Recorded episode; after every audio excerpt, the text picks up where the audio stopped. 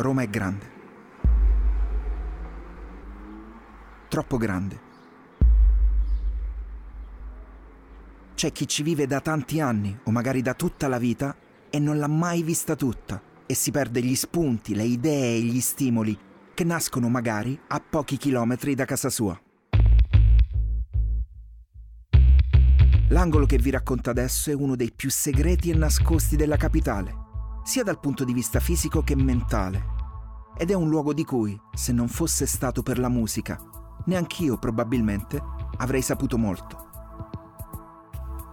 Parlo di un carcere minorile che si trova nella periferia tra Monte Mario Alto e Palmarola, in una zona piuttosto isolata di Roma. È qui che da molti anni tengo dei laboratori di scrittura rap con i ragazzi detenuti.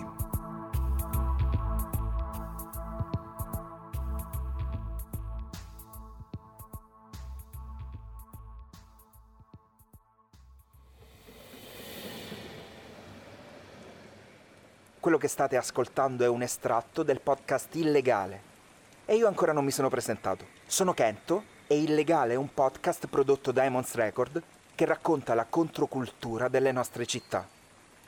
Quello che faremo insieme è un viaggio.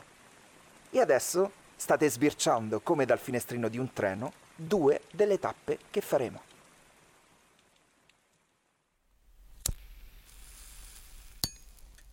Ora immaginate della musica riempire una stanza.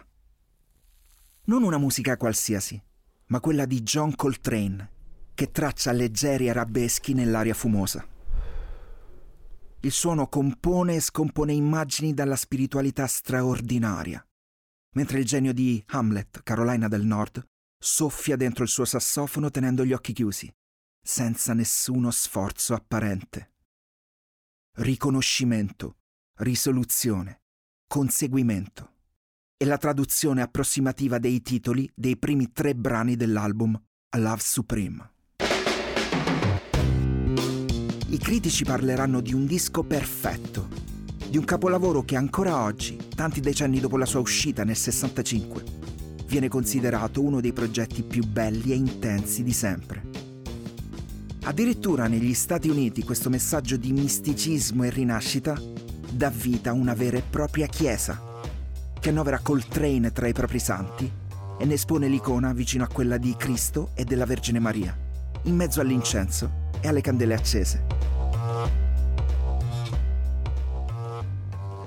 Qui però non siamo negli Stati Uniti, bensì a Milano.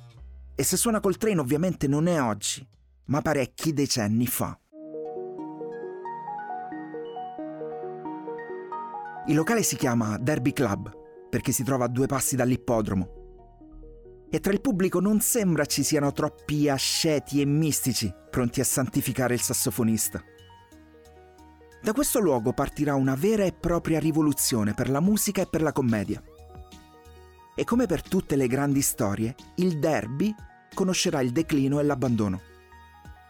Ma cosa vive oggi nelle stanze di quella palazzina Liberty in via di Monterosa 84, che annovera tra i suoi clienti Mike Bongiorno, Mastroianni, Mina?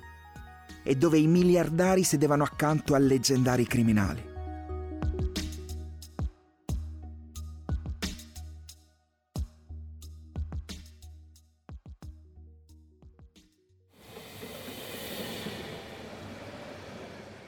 Per scoprire tutta la storia del derby, del carcere minorile romano e di molti altri luoghi, ascoltate il podcast. Io sono Kento, autore e voce di Illegale, un viaggio nella controcultura delle nostre città. In ogni puntata scopriremo luoghi e storie che si trovano spesso al limite della legalità, o anche oltre. Illegale è una produzione Emons Record.